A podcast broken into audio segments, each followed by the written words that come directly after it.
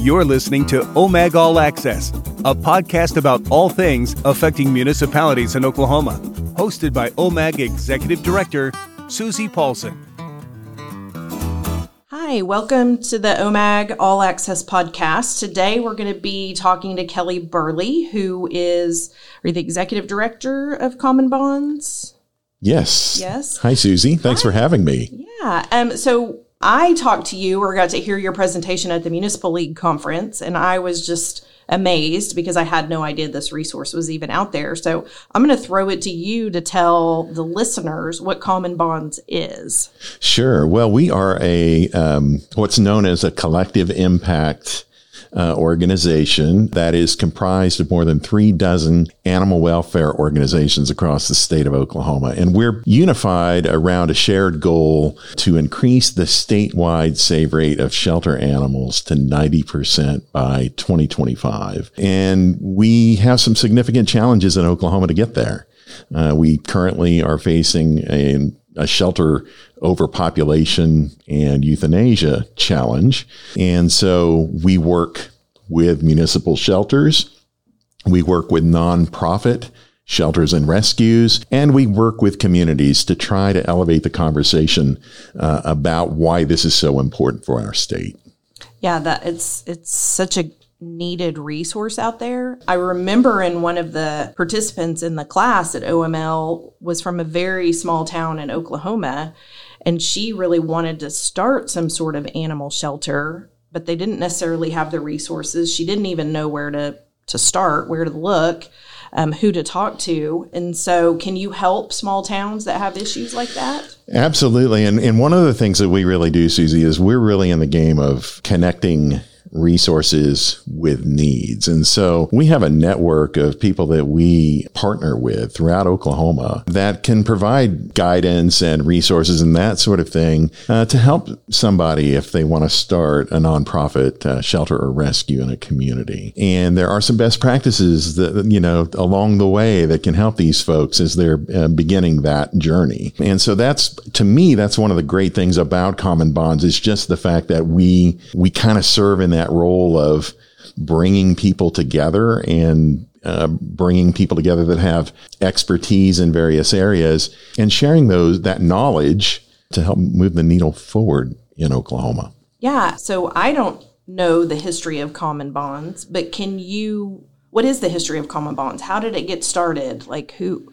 What what facilitated all of this? Sure. Well, really, this was uh, this is a um, an initiative of the Kirkpatrick Foundation, and the Kirkpatrick Foundation has a an overarching goal to make Oklahoma the safest and most humane place to be an animal. And so, in 2018, the foundation brought together nearly a hundred uh, organizations from across Oklahoma to begin looking at uh, this shelter population and euthanasia challenge. And when I say challenge, uh, let me throw out a couple of numbers for you.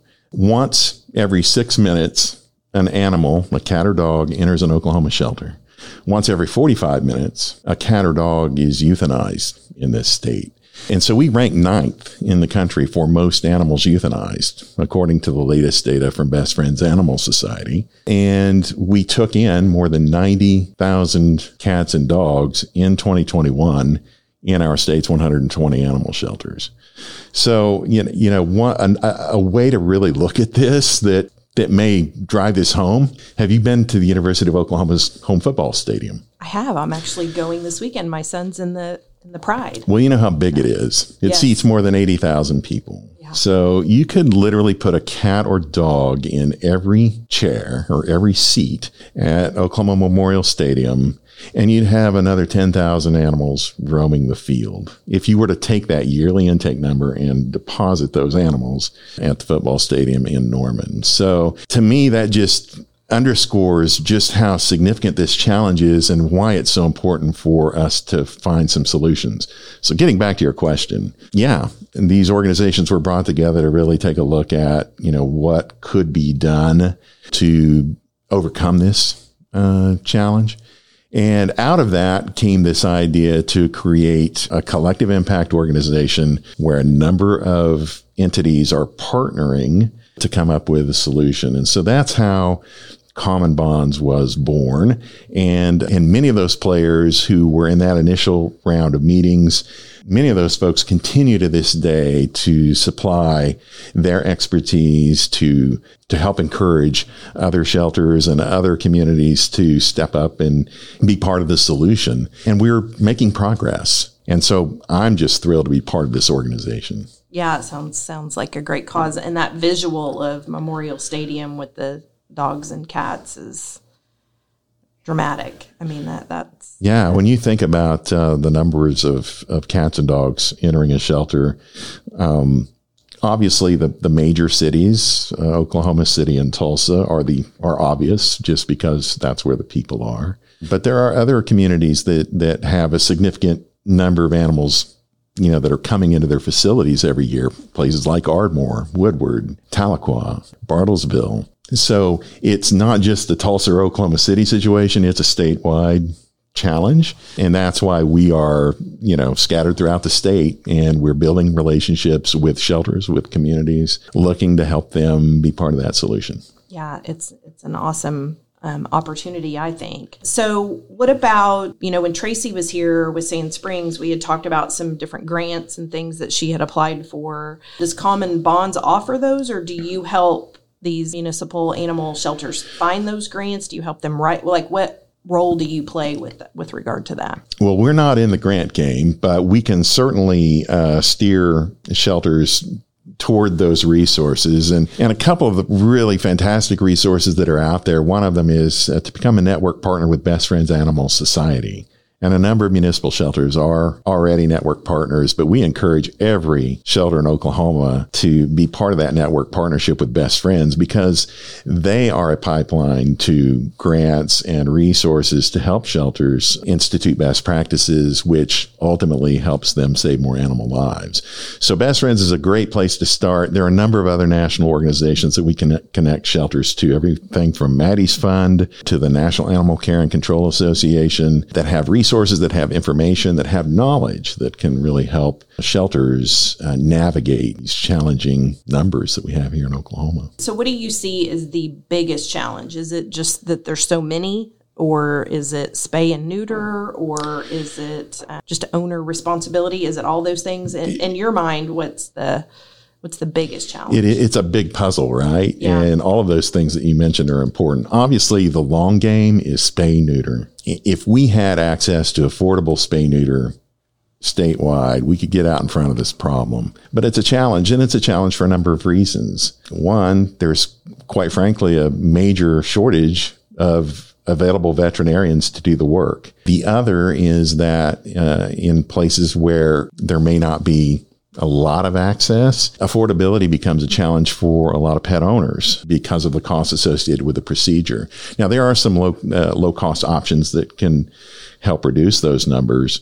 But accessibility and affordability are a big key to a robust spay neuter service. And unfortunately, in Oklahoma, that's a bit of a challenge, particularly in rural areas of, of the state. But that's one of the things that we really try to focus on is spay neuter as being one of the most important long-term solutions to the problem here in Oklahoma. And, and then the other is just, you know, culturally, think some Oklahomans are reluctant to have their animals spayed or neutered for one reason or another. But at the end of the day, if we're going to get out in front of the shelter population explosion in this state, we have to have affordable and accessible spay neuter services available to pet owners to get out in front of this problem.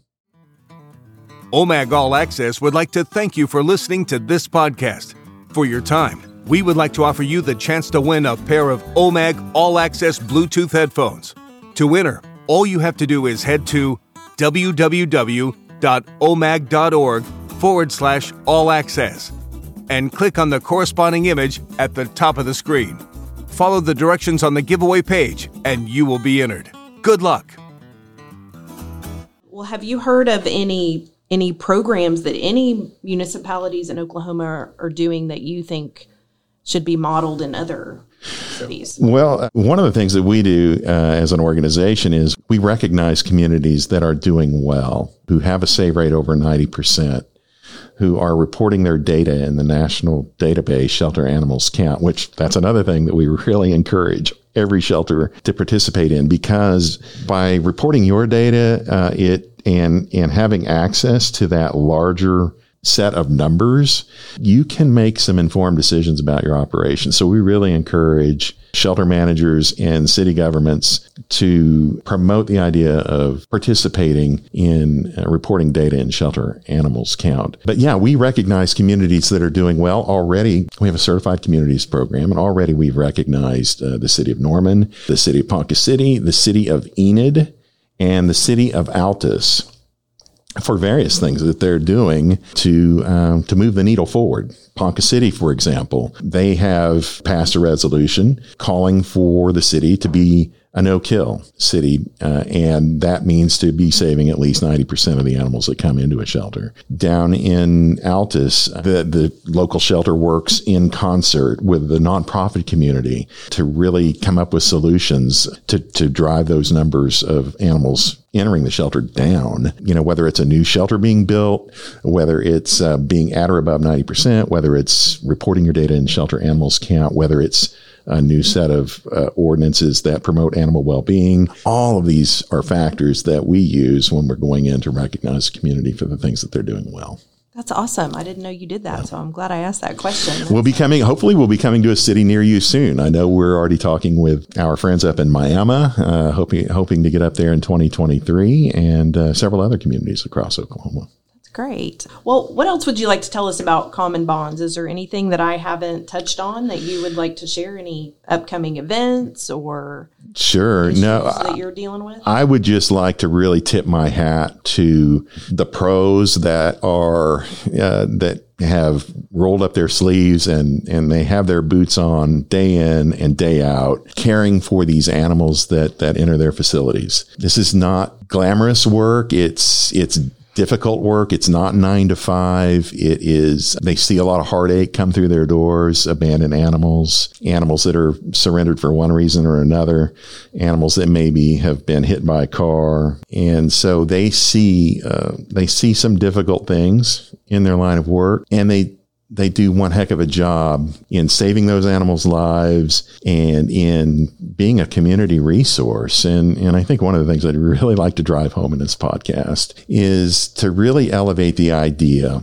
among municipalities that animal shelters, their animal shelters and their animal services are every bit as important as the police and fire services in a community. And we really operate under the vision that where animals are doing well, communities tend to do well. And where animals are struggling, communities tend to struggle. And so we really hope to, to reset the conversation, to elevate that conversation that the lives of animals are important for the overall health and well-being of, of a community. As an example, we actually uh, work to to bring organizations together to help elevate that conversation. And, and earlier this year, we brought together a dozen nonprofits over in Tulsa to begin this process. And we basically did this by creating this group called Healthy Animals, Healthy Tulsa. It's an ad hoc group of these uh, nonprofit animal rescues and shelters. And through Healthy Animals, Healthy Tulsa,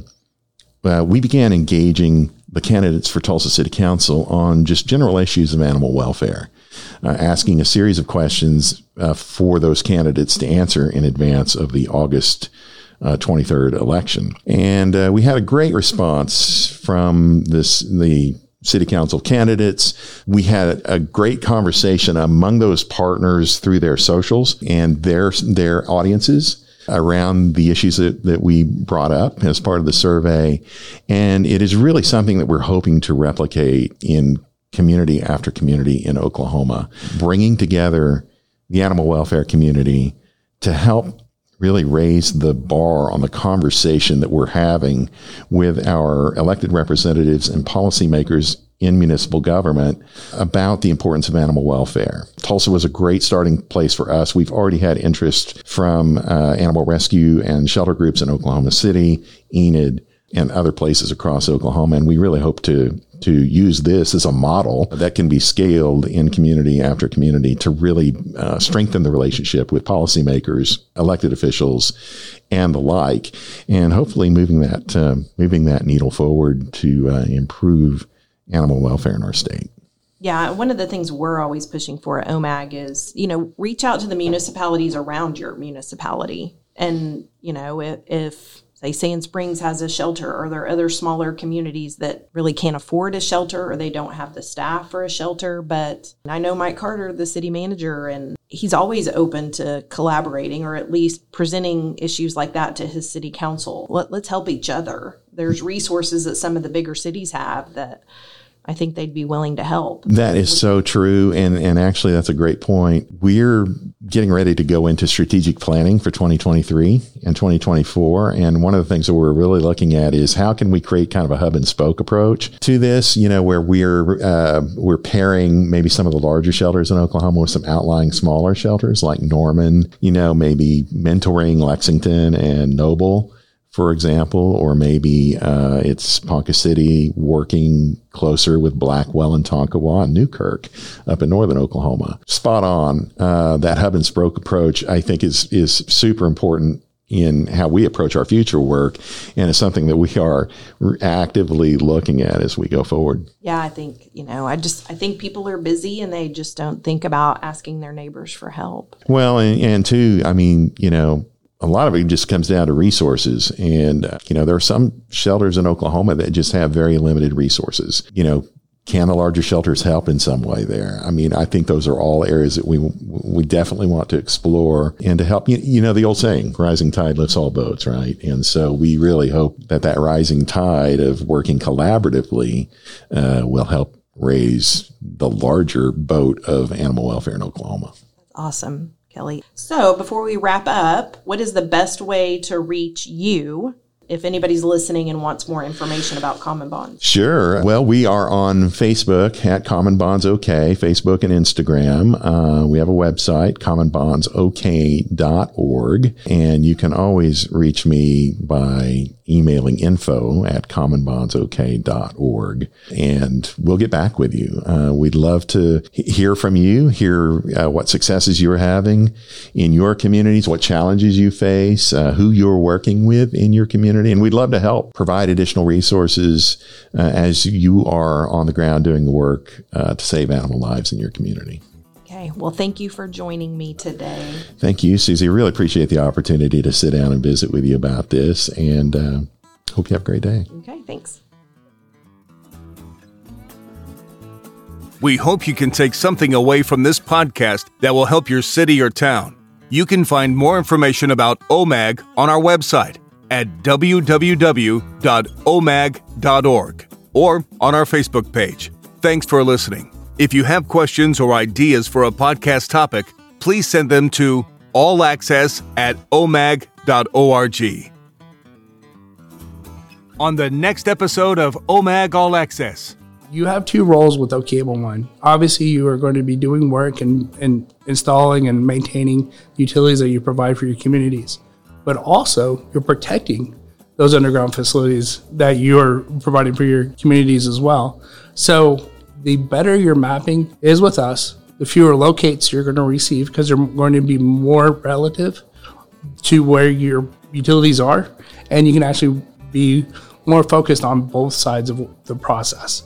And then also when it comes to technology, a positive response that I talked about earlier, going back and looking at the ticket and seeing where this natural gas company has been there and they've already marked this telecommunication company has already been there and already marked, and you can go all the way down and see that everybody's been there. Cool. Now you can mobilize your crew and go do something. If you're going down the list of the companies that should have marked and somebody hasn't yet, cool. Can can you use your crew somewhere else? Do you have more than one project going on? Can you help get a project done faster somewhere else while putting in a second notice and say, hey, telecommunication company, you haven't been here yet. We need you here by tomorrow because we are going to work tomorrow. So that gives a heads up to those who may not have made it in time before that work to begin date and time. And you're planning ahead that much better. So use the technology of that communication tool. This episode is copyright OMAG 2023 under the Creative Commons 4.0 Attribution, Non Commercial, Non Derivatives International License. For more information, please visit creativecommons.org.